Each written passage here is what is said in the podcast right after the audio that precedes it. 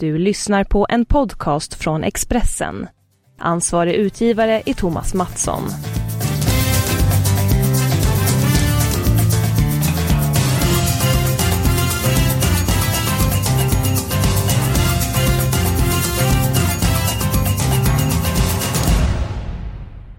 Det är mindre än eh, två månader kvar till eh, jul. Förhoppningsvis så kan vi hjälpa till att få lite julslantar i den här podden. Avsparket där vi snackar fotboll, vi snackar stryktips och det jackpot på stryktipset till helgen.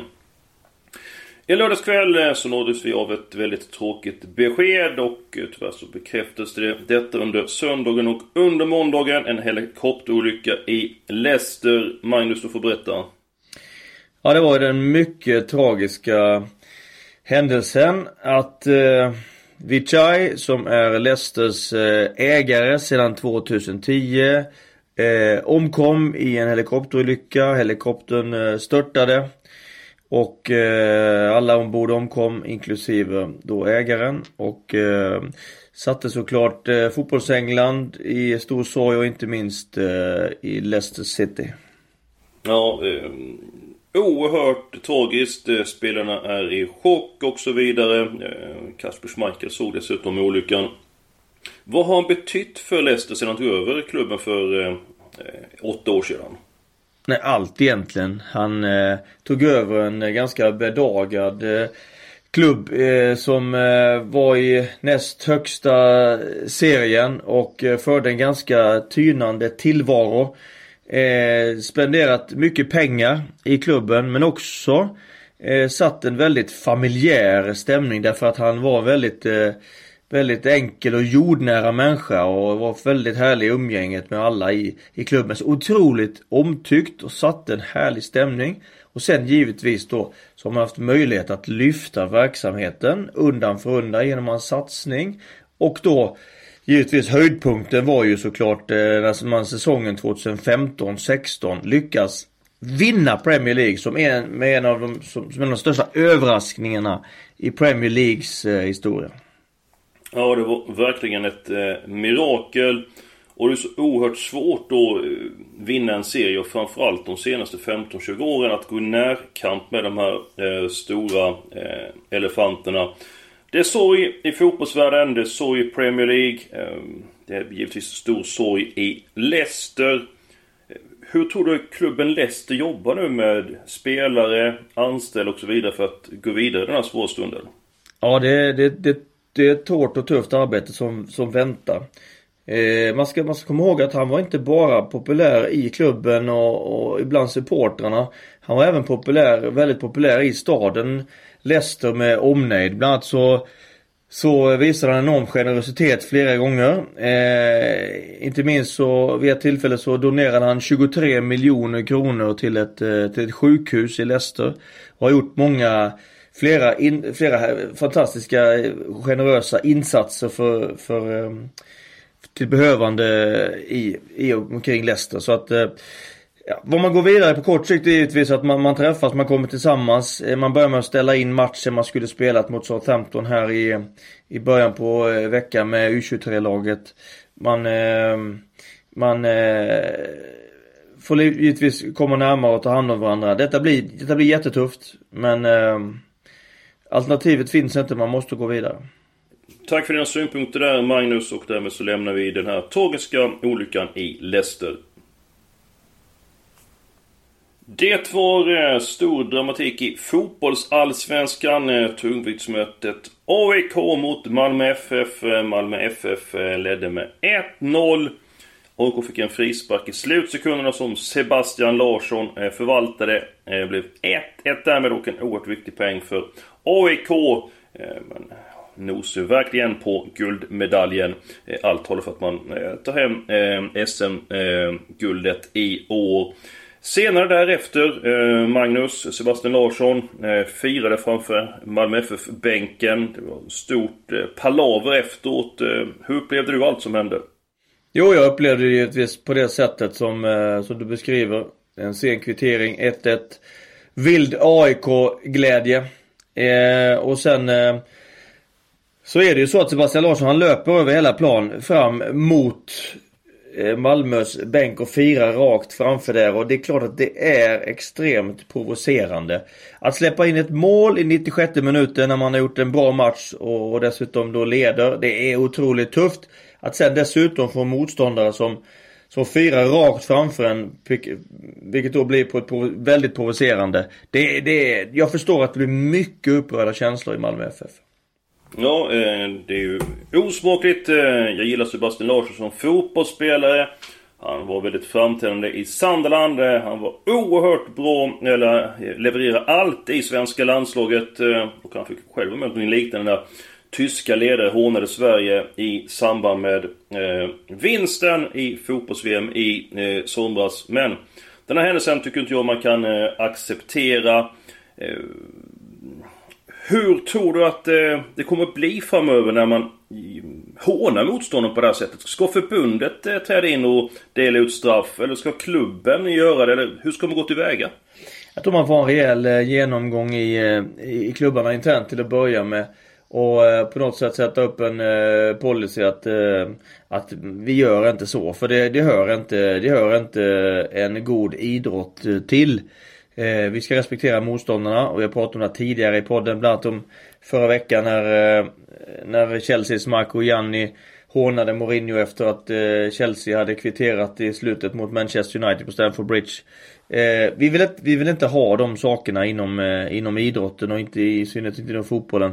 Så att eh, jag tror att man, man internt får göra en uppgörelse och sen så är det väl eh, kanske nästa steg då att man kanske hittar någon form av eh, någon form av eh, kanske till och med regelverk om det här eh, nationellt.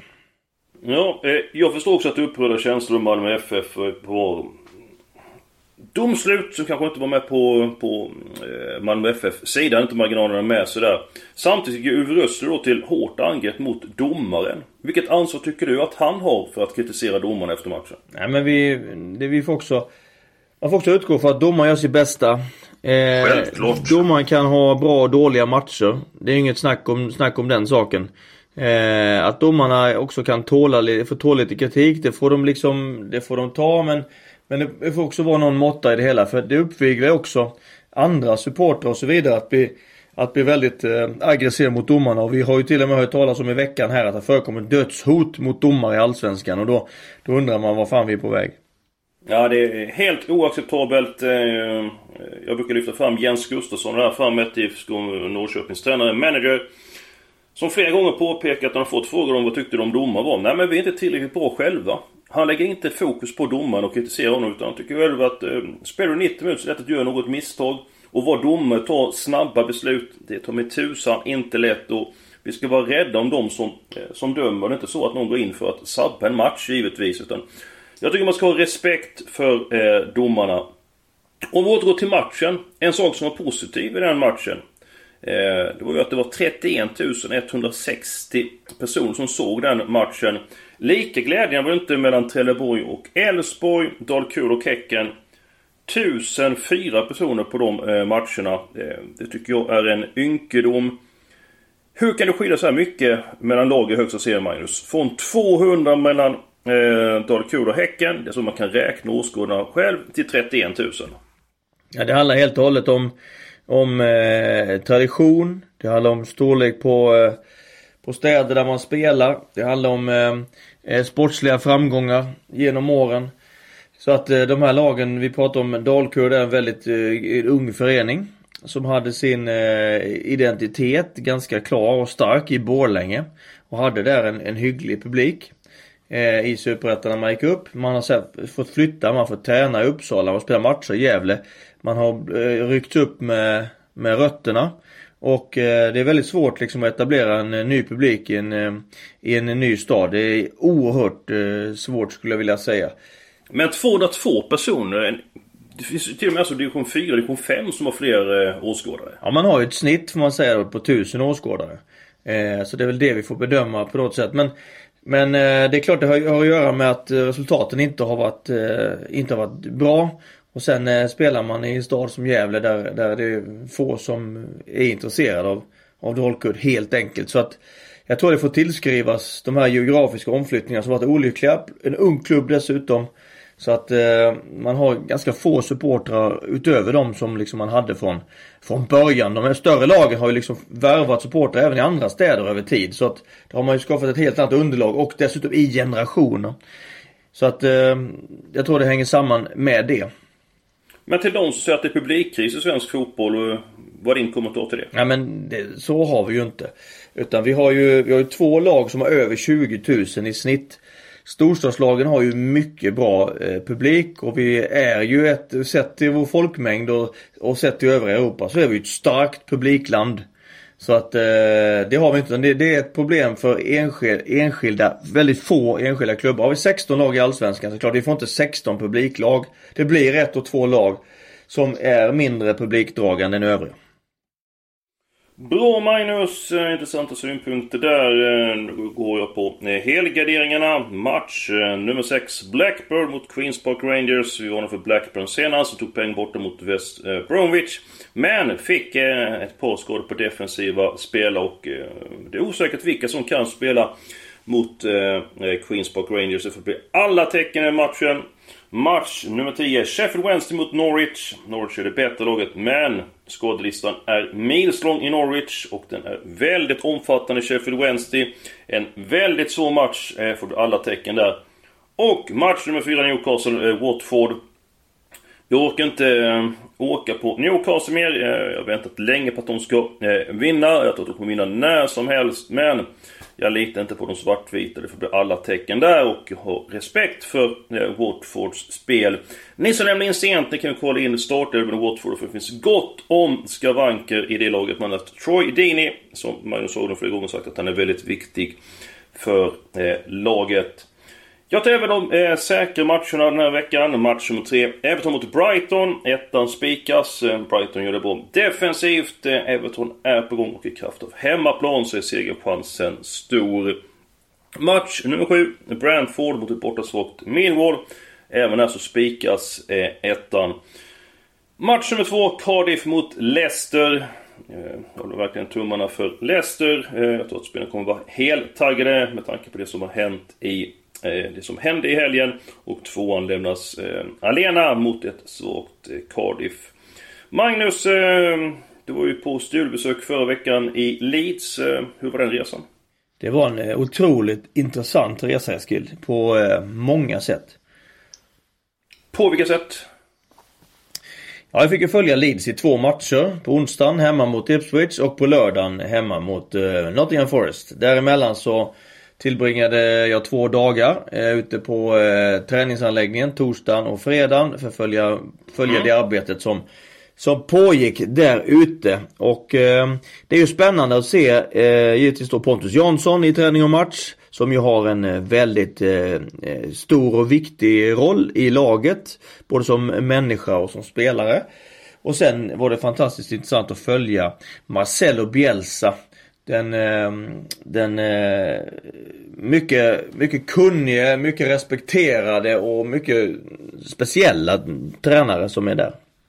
Vad fick du för intryck av Bielsa i samband med eh, träningarna? På vilket sätt ledde han passen? Ja, alltså det, han har en stor stab med sig. Han har ju sex stycken assisterande tränare som gör mycket jobb för han där ute. Men han övervakar allt och, och kliver in då och då och eh, liksom korrigerar och är ju väldigt, eh, och för all del också berömmer, men han är ju väldigt eh, explosiv alltså. Väldigt, han är så väldigt eruptiv kan man säga. Han, är, han får ju utbrott då och då när han inte är nöjd med, med det som sker. Antingen på spelare eller på något av de assisterande tränarna. En riktig, kraven är alltså enormt höga på allt som, eh, allt som genomförs. Så att det, det, det ger en väldig skärpa i eh, både som assisterande tränarna och i spelartruppen.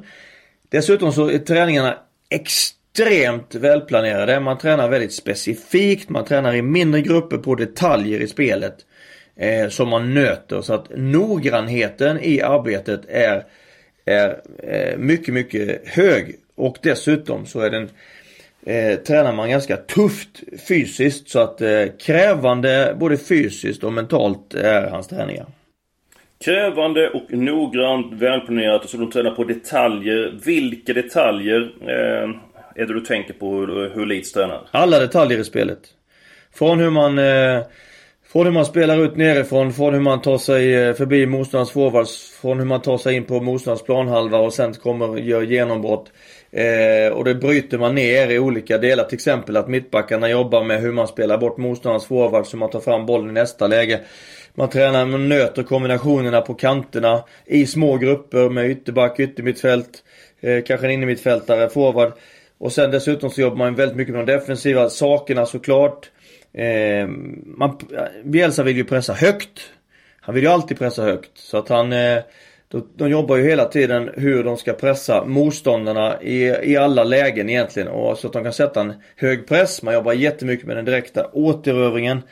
Eh, väldigt krävande fysisk spelstil men, men eh, hög press, spel nerifrån är ju liksom eh, grundpelarna i hans eh, tänk.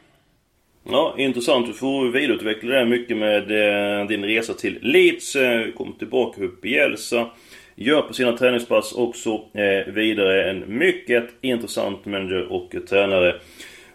Du såg även två matcher. Vilka intryck fick du av Nottingham och Ipswich? Jag att de här lagen är med på Stryktipskupongen. Match nummer 8 och match nummer 9. Om vi börjar med Nottingham. Vad tycker du om Nottingham? Gav ett starkt intryck. Eh, det blev 1-1 på Ellen Road mot, eh, mot Leeds. Nottingham ledde 1-0 efter mål på hörna i första halvlek.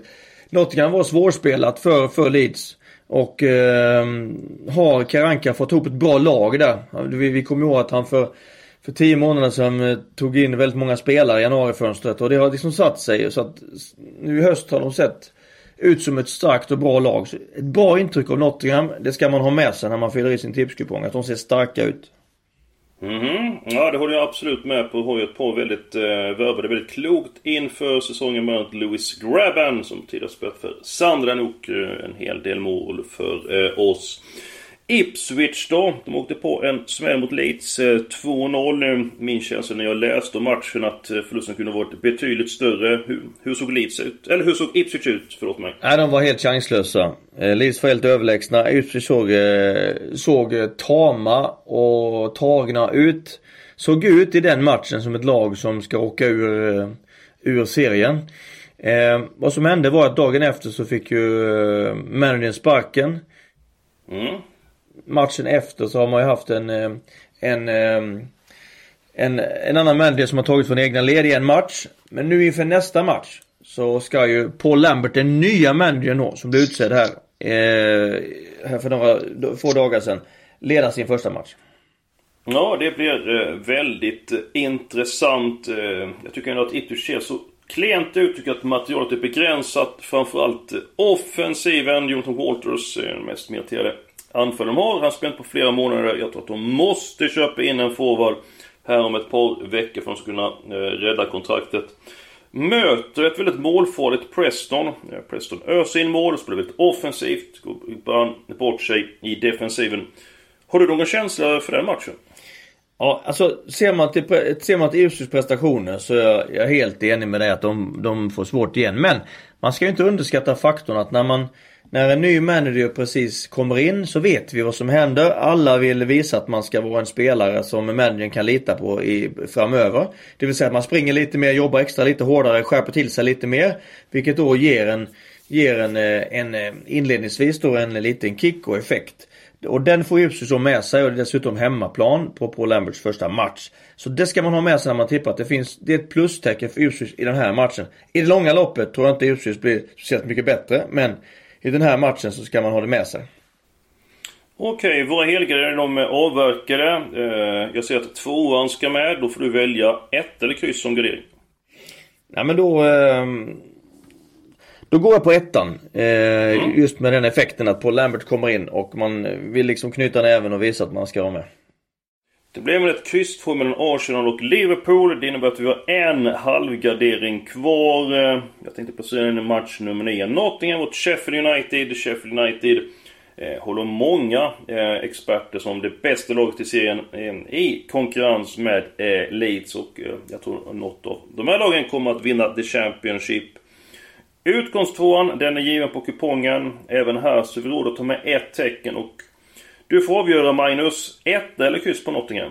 Jag tycker att vi ska att vi ska ta ettan på Nottingham där också. Jag tyckte de så, så starka, rejäla, ramstarka ut. Ja, eh, mycket intressant. Jackpot på Stryktipset. Kupongen i sin helhet den hittar ni på Expressen.se. Gå vidare till tips och odds. Det är för övrigt den tredje veckan av Tips-SM och eh, god chans att avancera i den här tabellen som så många vill vinna. Det var allt för den här veckan. Nästa vecka är vi tillbaka med en ny podd och så önskar vi ett stort lycka till i jakten på jackpot-miljonerna.